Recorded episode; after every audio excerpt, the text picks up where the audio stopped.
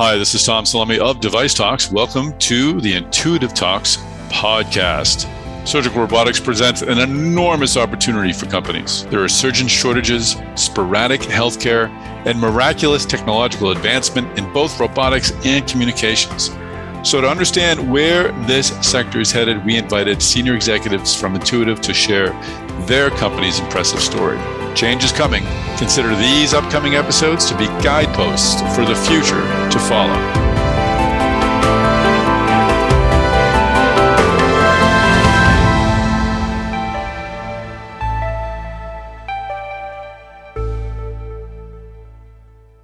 Hi, everybody. Welcome back to the Intuitive Talks podcast. This is Tom Salemi, and I really enjoyed this conversation that I had with Catherine Rieger. She is Senior Director of Human Factors and User Research at Intuitive. And I've been hearing so much more about human factors and human factor design. Uh, it's just one of those those terms that keep emerging and appearing, and, and and it's something I love to talk about because it's something I guess probably partly because I understand, but it also seems so uh, so important. I was going to say so intuitive, but it is intuitive because it's intuitive talk. So, Catherine and I will talk about how human factor engineering design works into Intuitive's uh, DaVinci systems and its other systems, and why it feels as if it's really setting the course for the surgical robotics industry. So I really enjoyed this conversation with Catherine Rieger, and I know you will too. But before we begin this conversation, I'd like to bring in our episode's sponsor, Elsner Engineering Works. I'm speaking with President and CEO Bert Elsner.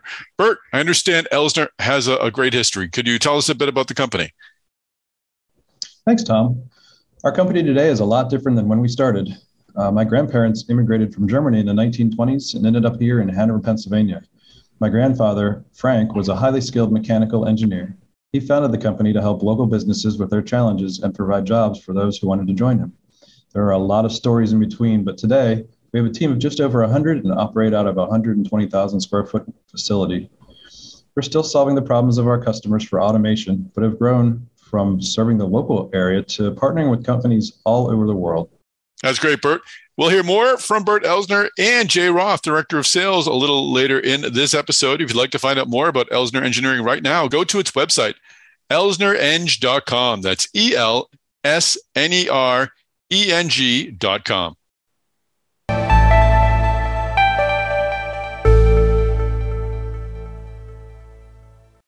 Well, Catherine Rieger, welcome to the podcast. Thank you. Nice to be here. I'm hearing more and more about human factors these days. Uh, so I'm excited to understand. I hope by the time you're done telling me what it is, I'll understand, but that's not a guarantee. You may have to tell me twice what human factors really means and why it's become so important and why it's obviously important and intuitive. But before we get to educating me about that, I'd love to understand how you got into the human factors game and into medtech because you've been working in medtech, but also I think outside of medtech tell me about uh, how you got here today. sure. Yeah, and this is kind of I've, I've been teaching for for about 20 years as well, and I start all my students this way. I have tra- started you know massive corporation CEOs and, and their understanding of human factors. So I'm going to start you the same way. All right, fantastic. Um, and it it all started with the Presto hot dogger.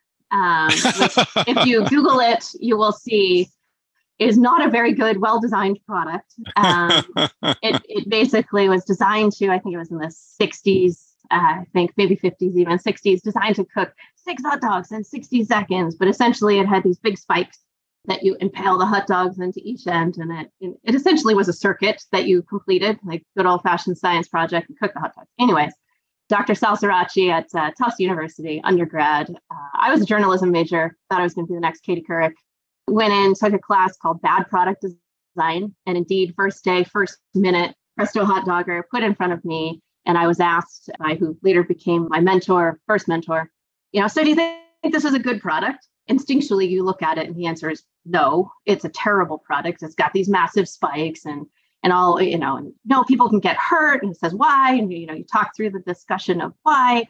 And some of the some of the points are very obvious about why that it's it's so bad. Some of them you start thinking and getting deeper in, into the conversation.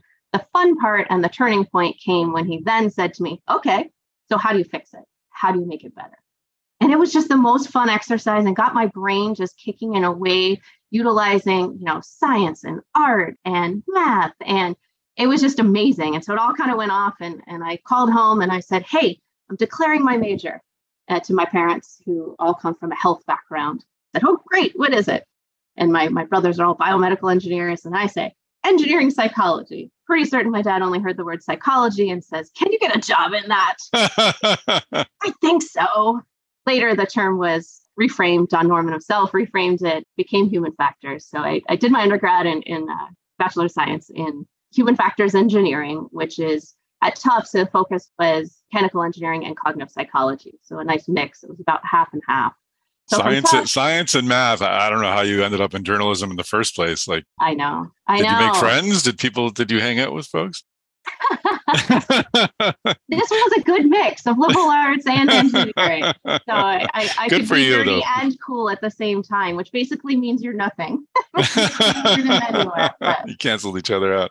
exactly jack jack of all trades yeah so so from there i it was the late 90s it was the dot-com bubble. I i again we've, we've now established i did not make the cool choice which was to go there. I ended up doing some medical and military systems work uh, for a while where it pretty quickly became apparent that i didn't know enough about computer science which was the wave of the future at the time. So i did embrace computers just in a different way and didn't ride the, the curve there but I went back and got my master's in uh, human computer interaction from School of Computer Science at uh, Carnegie Mellon. And there was my first kind of foray into the more human centered design aspects of human factors and, and really a little bit more on the technical end, less on the, you know, engineering was the focus before and kind of got a little bit more technical and, and the how to and mixed with design. I ended up from there moving out to California. That kind of launched me into the auto industry Mhm. where I, I worked on all the onboard computer applications, the idea being to limit driver distraction, you know, onboard all the onboard computer applications. So obviously car navigation systems, but also the time it was novel collision avoidance systems, uh, all those types of bells and whistles that are now standard in cars was still just just coming out on the market back then and there was a lot of talk about how that would influence our, our safe driving so it was really looking at use there from you know another area of, of industry where the consequences are could be dire. So some similarities to medical but not quite back into medical yet. But from there i did launch back into medical and where i've where i've been probably since the early 2000s finished up again early 2000s with a phd in engineering from usc so that's yeah kind of kind of got back more into the biomed engineering. So i ended up as a biomedical engineer mom and dad you can be proud. Full circle but i ended up within med device and intuitive is just the place to be. It combines everything that i kind of built throughout my my career for for human factors. It's somewhat of you know i can say this because i'm there. It's the mecca of hf we get to work on every aspect of systems from the training to the Mhm. Labeling to the instructions for use and of course the robot itself and all the interactions there I'm sure your your biomedical engineer brother is probably very jealous, right? they're not they don't even work in engineering that's the funny part They ah. all- you know we got one doctor and the other is some sort of business guru so Gosh. i'm the Yeah. only engineer today that works in engineering that would explain why you're the favorite child. So yeah maybe. So let's talk about how human factors fits more broadly into into medical devices. Has have human factors always been a critical part of medical devices, or was it initially an afterthought and it's only recently become an issue or or a requirement?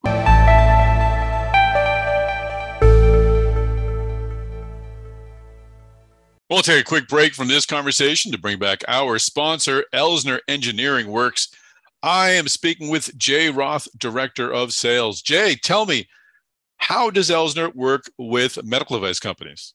Yeah, Elsner's been building machinery for a wide range of markets for a long time. As far back as the 70s, we were building machines like rewinders for exam table paper, and we've built some specialized equipment for dental headrest covers, surgical drapes with patches and fenestrations, depending on which part of the body the surgeon needs to access. A few years ago, we built a dedicated machine for cotton undercase padding. I think it was the most slitters we ever included on one machine. It would take a 50 inch wide web of cotton and slit it into two inch, three inch, four inch, or six inch finished rolls that the doctor would use to wrap your broken arm before they put a cast on it. Bert, you mentioned automation at the top of our interview. What is automation and how do your customers justify it? Well, typically the justification comes from increasing output of finished products significantly. Reducing headcount is also important. Improving quality or improving repeatability is also part of it. The result is still the same, but today we're seeing a new challenge. More and more customers are unable to keep a full slate of operators. Jobs are going unfilled, and that can mean less product to sell or orders going unfilled. With automation, we provide machines that don't take a vacation or need to deal with family issues or other personal challenges. There's also something to be said for limiting the number of people touching a product. In other markets, it's not that big of a deal, but with medical, the more we can limit possible contamination, the better. Jay Roth, anything to add? Automation is also about making the operators' lives better. We've removed some really labor intensive tasks with our equipment. I've seen cases where operators could only run a machine or complete an operation for 30 minutes at a time. They were rotating people to prevent repetitive motion injuries or, or just fatigue. It's great to go back to those facilities after a machine's installed and see how much happier the team can be. It opens the door for more rewarding work. Some get worried when we first visit, thinking that they're going to be replaced by a machine. Then they realize it's really about making their lives better.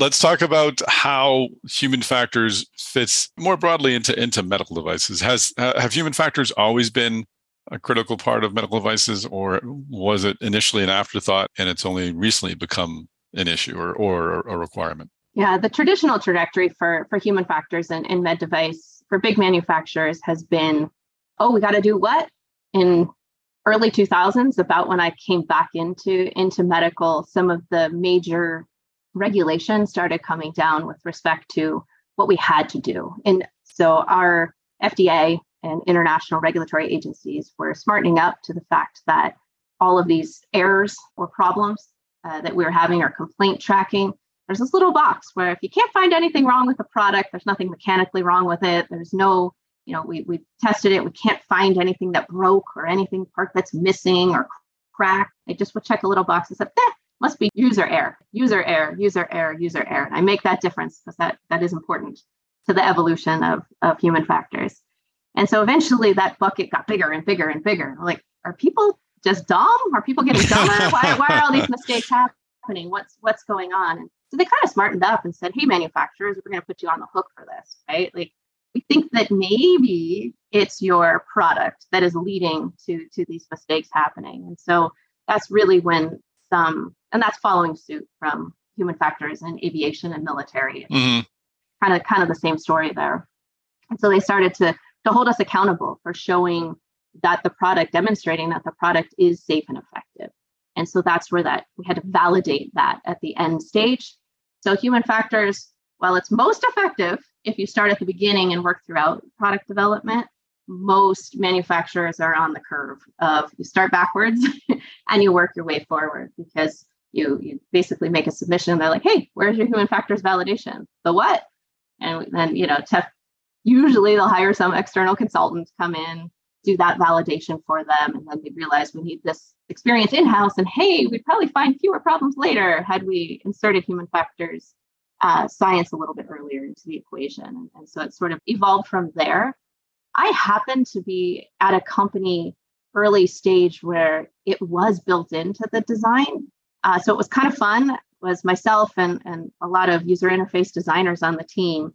And when that regulation came down, my boss literally put it on my desk and said, Hey, you're the engineer of the team. You're going to figure this out.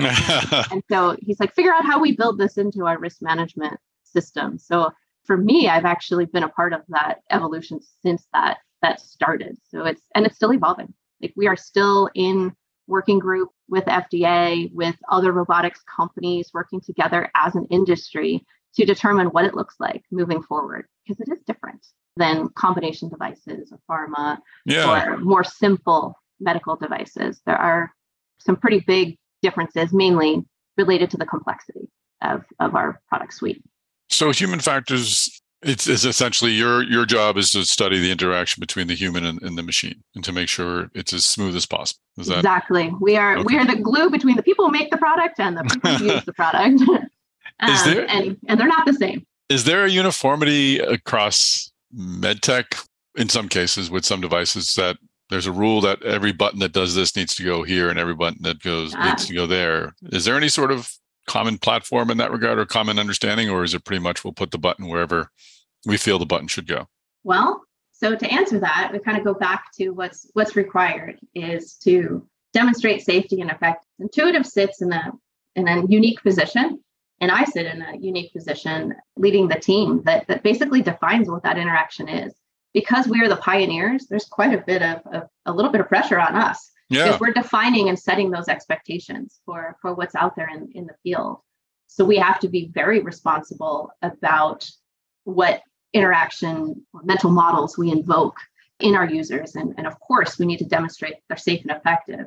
When other folks come in, or even for us, when we try to build new interaction models, we've now set the, the standard. And so when we try to change that, it, it gets a little difficult. And you point. hit on exactly, a, it's a very active conversation now within industry because clearly there's there's competition on the field. So there's multiple manufacturers in this space. And they can't build exactly what we built. So it's going to look different. And what will that do to our users? Something called negative transfer within our, our team. So am I going to, for instance, I rent a lot of cars because I travel. So my car has the collision avoidance or the backup cameras. And when I get into a car, if I get overly reliant on like a lane change signal and I get into a, a rental car that doesn't have that, and mm-hmm. I don't hear that, that changes my behavior because I'm expecting to hear that and I don't. And so my reaction time is slower because I have to process that bit of information. My brain goes, oh, it's different. And so there's there are general understanding and rules and, and regulations to, to be fair, guidance documents uh, that talk about human factors concepts in general, like red, all mm-hmm. of us red bad stop you know something fire right like all sorts of bad things come come when we when they see the the color red that's standard we're not going to change right. that but more nuanced things like flashing blue lights what does that mean in robotic surgery that does mean something to da vinci users and so if that da vinci user then goes on to a different robotic platform it could have an implication how they use it and thus when that user comes back onto Da Vinci, it may also impact their understanding of that blue flashing light. That's a fascinating. So we have point. to like, yeah, we have to like take that whole thing into consideration. So you you must be exhausted, like going through the day, looking at every interface and every button and every light, and thinking like this could be better this way or, or that. But that's a real fascinating point, though, because as as more robotic companies emerge with their own systems, and you've got surgeons bopping back and forth, I could see a real frustration of you know, oh, it's not here on this one, it's there on that one. And five seconds in a surgery can be literally life or death. True. It's true. And and like I said, it's it's it's a burden, but it's also a privilege yeah. to to get it right, right? Because good design, you hear all the time, is invisible.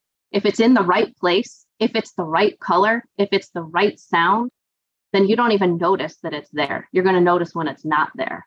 And so negative transfers hopefully if we've done our jobs right won't be an issue for us because we've our company's called intuitive like that is what we're after right is is to make this thing the most intuitive out there and they invested we invest a ton of time yeah. in, into that i mean it's somewhat mind-boggling how many case observations or interviews or focus groups lab studies the traditional usability testing and we even have like a mobile OR that's a truck that goes out to users. I mean, when I when I look at our operational numbers, we are hundreds of studies per year, thousands of user interactions that we document, log, analyze. It is intuitive has a real commitment to this space. So they give me a lot, they give us a lot to work with, um, which is nice. That's great. So you, you sort of anticipated my question a bit. How do you engage with the surgeons prior to the system being built in the design phase and get their take on where this button should be and where that button should be and whether the light should be blue or green or yellow.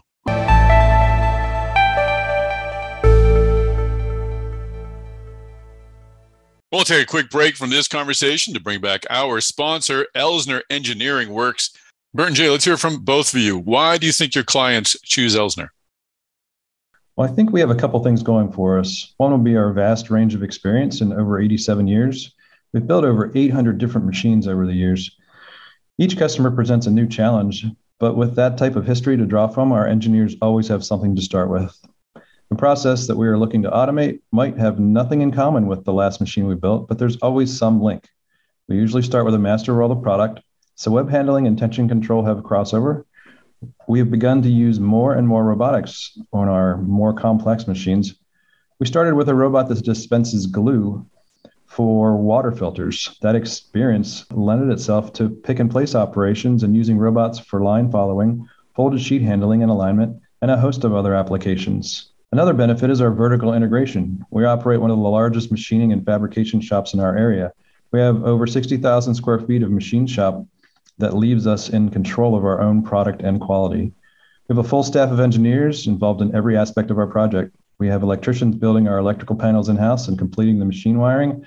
Our assemblers and service techs are with the machine from the first bolt of installation to our customer's factory. We are a full service company. I think made in USA is a big deal these days. We've just come out of all sorts of travel restrictions that added to the support stress of international machine builders. Our techs have been on the road throughout the COVID pandemic. We have people on call 24 7 for some of our customers to make sure they get all the support they need. We've put people on planes with zero notice when a when a customer is down.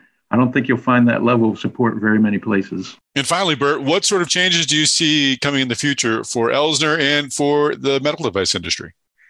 Looking to the future, I see connectivity as a big key. For several years now, we've been shipping machines with Ethernet modules installed to allow our team to connect remotely. Further, we have an app that provides customers with real time data for their equipment. I can open my iPad and check on the status of the machines in our tech center, I can get emailed reports of downtime, production, or whatever I need to make good business decisions. This technology is going to keep improving, and we will keep up with helping our customers grow in efficiency and comfort with their Elsner machinery. We even have a customer utilizing augmented reality glasses with our service technicians to fix problems without getting on a plane or moving from their office. We continue to be on the cutting edge of technology all around. Well, great. Thank you so much, Bert Elsner and Jay Roth of Elsner Engineering Works for joining us on this episode of Intuitive Talks. And of course, thank you to Elsner Engineering for sponsoring this episode of Intuitive Talks. If you'd like more information about Elsner, go to its website, elsnereng.com. That's E L S N E R E N G.com.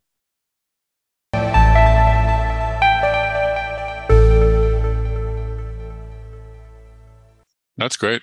So you, you sort of anticipated my question a bit. How do you engage with the surgeons prior to the system being built in the design phase and get their take on where this button should be and where that button should be and whether the light should be blue or green or yellow? Yeah, I mean, from the safety and effectiveness standpoint, it really comes down to human performance. And so that is the main driver or thing that we measure, right? So data, data is the language of intuitive so we speak we speak data we're engineers we're scientists we take a very scientific approach to this of, of course there's that art piece that we talked about earlier that's a lot of that qualitative information and so it's definitely more than just asking where do you think the button should go what color do you think it should be we do that because that's important those that sets expectations and perceptions and gives us an understanding of where people think they are at but what we really care about where the rubber meets the road is what happens when you're in front of that system and when you use it. Right. And so it's it's a process. So early stage, more of that qualitative discussion or or for us even observing in the field, looking for pain points, looking for opportunities. Where can we hop in to, to make your job easier, to to build something that or change something, modify something that would give you more information to, that would help you do your job better. And we look at physical aspects, simply like anthropometry, ergonomics. We look at perceptual. Can you see it? Can you hear it? Just because I put a big flashing blue light on my machine doesn't mean you're seeing it in the throes of service. Right. right. And so we need to make sure that that what we're putting out there is being perceived in the way that we anticipate or, or need it to be in order to optimize that that human performance. Cognition is more about information processing and decision making that's a big, big black hole of, uh, of topics. We could talk for two hours on that one. But social, environmental, we're looking at all those factors and, and gathering as much data as we can. And it's our job to translate that into design. Mm-hmm. So I will say we do a, a lot of collecting. And then where our team is skilled is at translating how are they interacting with each other? How can I optimize that interaction between those factors so that my human machine interaction is, is better, so that that human is performing better? Are surgeons more or less attuned or more or less do they care more or less about where the buttons are than perhaps someone driving a car? Uh, are they just look at, I want to get the surgery done. As long as this thing gets the surgery done, I'm fine. Or are they very, very cognizant of, well, this was difficult because I had to keep putting my hand up up here like this. Where do they fall on that scale? I would say both. both ends. They, they, they, are actually somewhat polarizing, um, and one individual can can be both. Interesting. Uh, I think within surgery, their number one priority is the patient. They're not worried about where is this button, what's happening, what's going on. But afterwards, they'll talk to us about it. Yeah. Right. If I if we dig in in our studies and, and we're discussing or we see something, you know, we see them move their hand a, a little bit to the right of, of where it needed to be. And we're like, oh, that seemed like an unnecessary movement. Let's discuss what caused that. They'll be the first ones to be like, you guys got it wrong. Let me tell you, yeah. um, they're very passionate about the system and about helping us. Great community of customers and users who are willing to share their time. Like I said, we we talk to a lot of them, and they, it's a lot of time that they invest with with us. And so we listen. They're not always right. That's just human nature. It's not their their fault. That is, our perception doesn't always match the reality of our performance. And so those are some of the fun moments when we get to illuminate that to to some of our users who are so adamant that adding a pedal is going to be the best way to do something. And, mm-hmm. and we, we show them an alternate way to do it and they're like oh you're right that was better that was faster. We can show them the data. Those are really rewarding moments. Has the uh the interface with davinci has that changed much over the past let's say the past decade or so for sure, for sure. And I haven't before, touched one. Long so. before I joined, yeah. Um, of course, as with any technology, it's it's definitely evolving. Our current generation of products is is still evolving, right? It's it's not a, a product where we build it, we ship it, we never look at it again. It is a constant upgrade. We know that those products are in the field, and we take it very seriously to ensure that they are the most usable safest, most effective products that that we can. And that's that's our duty. That's our post-market surveillance program. So we are constantly updating whole teams dedicated to that those sustaining projects. And it's not it's not all fix it, right? They're definitely how can we improve this? And then of course all the way through all the way through working with very early stage future forward looking applications and, and getting our input in there as well commitment to, to both. Interesting. Does the interface on DaVinci has it influenced uh, Ion and your other systems as well? Is there is there a similarity between the three where all the buttons are in this the general vicinity on each different model? There has to be. Yeah. Right. I mean, the, the idea is that all of these products work seamlessly together. Mm, and true. so yeah. much of it should be invisible to the user. And, and those are conversations that we've had. As with any company, we may you know acquire components or features or sometimes even whole product lines from from other companies and you need to integrate that not just in branding and look and feel. That's definitely part of it but that's not the part that my team is is necessarily driving. We are driving to ensure that similar user experience. You hop on a robot or an ion or and you know this is intuitive. Mm-hmm. i got it. This this this works the same I expect it the same goes back to those mental models and that negative transfer. We don't want to create those problems in our own generation of, of products and our across our own portfolio.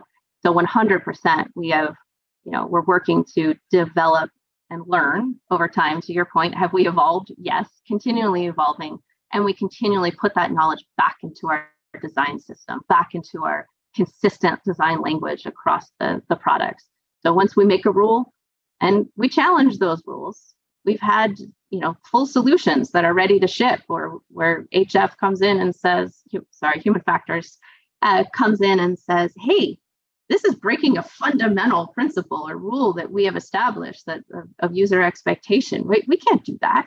Um, that that doesn't match the, the rest of our family. Could be something as simple as Uh, this is an example of, of, arm numbering, right? We've got four arms on the, the multi-port system, and we move to a maybe that single port system, and you mm-hmm. want to be consistent when you're looking in that you, you've got four instruments, despite you know four arms versus you know one arm, and that was that was a big debate, and and we we did a lot of got a lot of data to, to back up our, our final decision, which was to to be consistent with uh, with the Da Vinci model, uh, wow. XI model you mentioned this a bit earlier, but if I'm designing a car or the interior of a car, we'll say, I probably I benefit a great deal by driving other people's cars. So I can, like you, this works, that doesn't work. I really like that up there. It influences your decisions. How do you do that at Intuitive where there are no other cars at the moment? Do you use things, comps from outside the industry? Do you just sort of draw from the ether?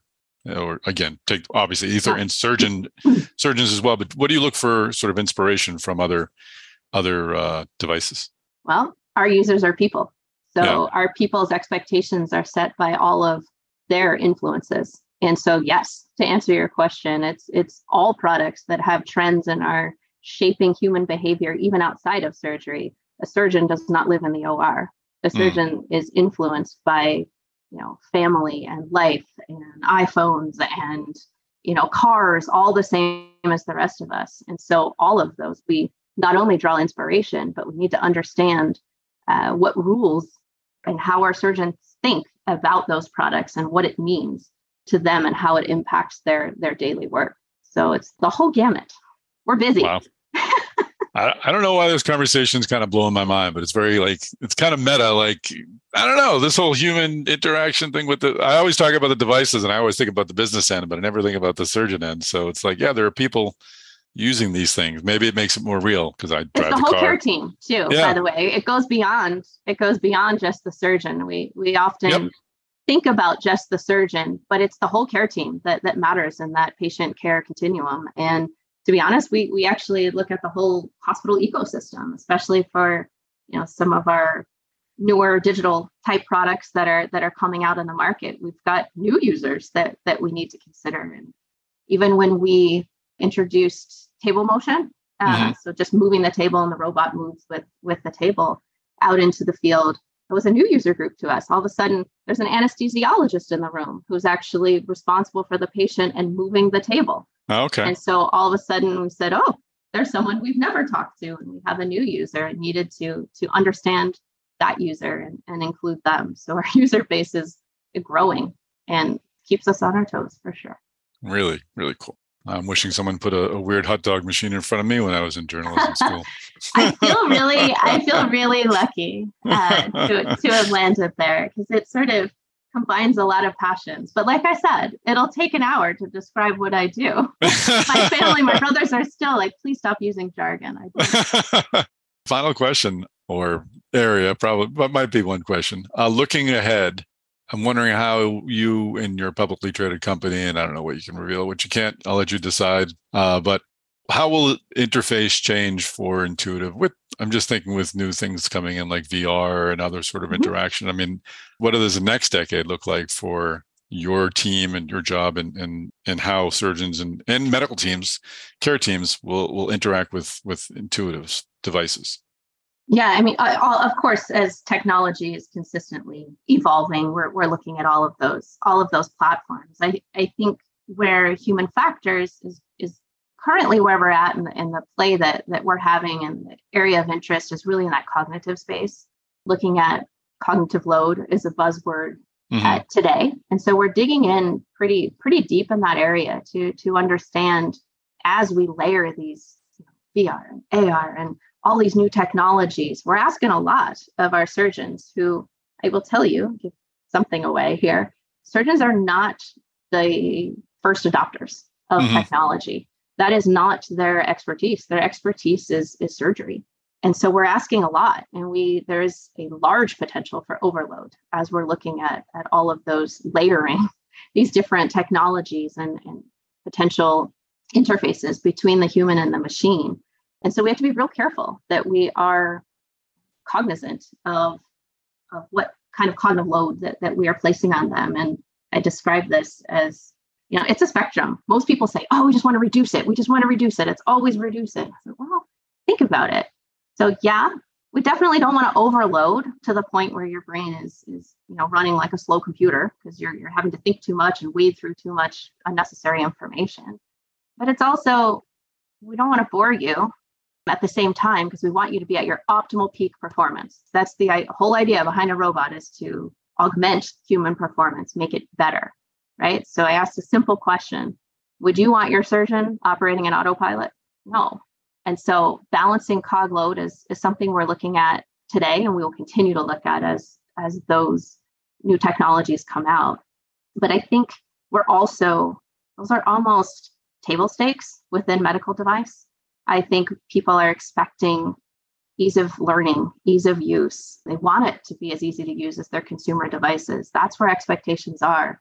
So we're really starting to look in areas of customer delight and and more of emotional design. It's a classic. That's kind of where human factors and design has evolved over the few years. I think mm-hmm. med device is catching up to that, where those factors are becoming important. We're looking at more than just how many mistakes did you make, and did we make sure that that you're making fewer mistakes. We still have to do that. That's not going away, right? That's still an important first and foremost patients patient safety. But you know, it, it's still Intuitive's mission to create products that are easy to use and, and easy to learn. And so, even though we've somewhat mastered that, I, I dare to say, we can start to layer in these other areas, this emotional design. It's in our field, it's it's proven science that we feel good about something, we will perform better. Mm-hmm. If we are exhibiting negative emotions towards something, our performance will will decline.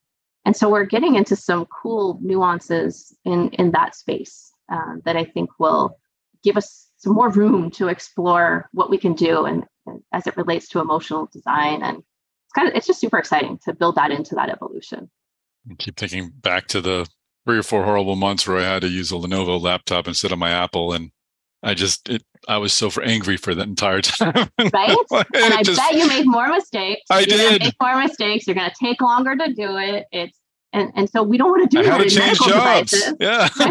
Yeah.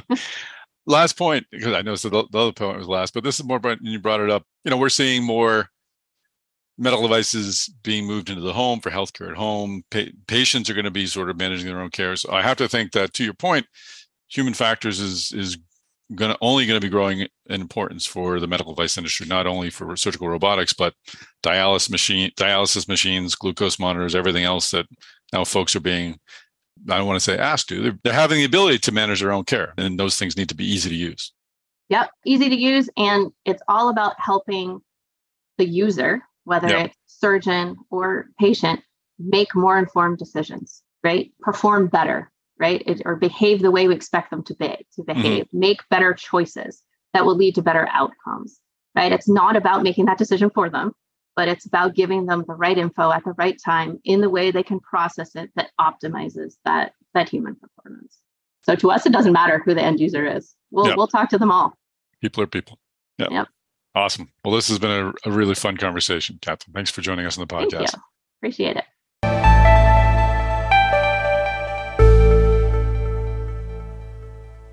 All right. Well, that is a wrap. Thanks so much to Elsner Engineering Works for sponsoring this episode. Thanks, of course, to Catherine Rieger for joining me on the Intuitive Talks podcast. Thanks to you for listening. Love to have you here. Please do subscribe to the Intuitive Talks podcast. Please also share this podcast on your social media channels. And when you do, please do connect with me. I am on LinkedIn, Tom Salemi, and Twitter at MedTechTom. Would love to be part of any conversations that you have. Uh, that is a wrap. Thanks again for listening. And uh, again, don't forget to subscribe so you don't miss a future episode of the Intuitive Talks podcast or our Device Talks weekly podcast or our other great medical device podcasts. They're all in our Device Talks podcast network. Like, follow, and subscribe on your podcast application, and you will get just an abundance of great audio medtech content coming your way.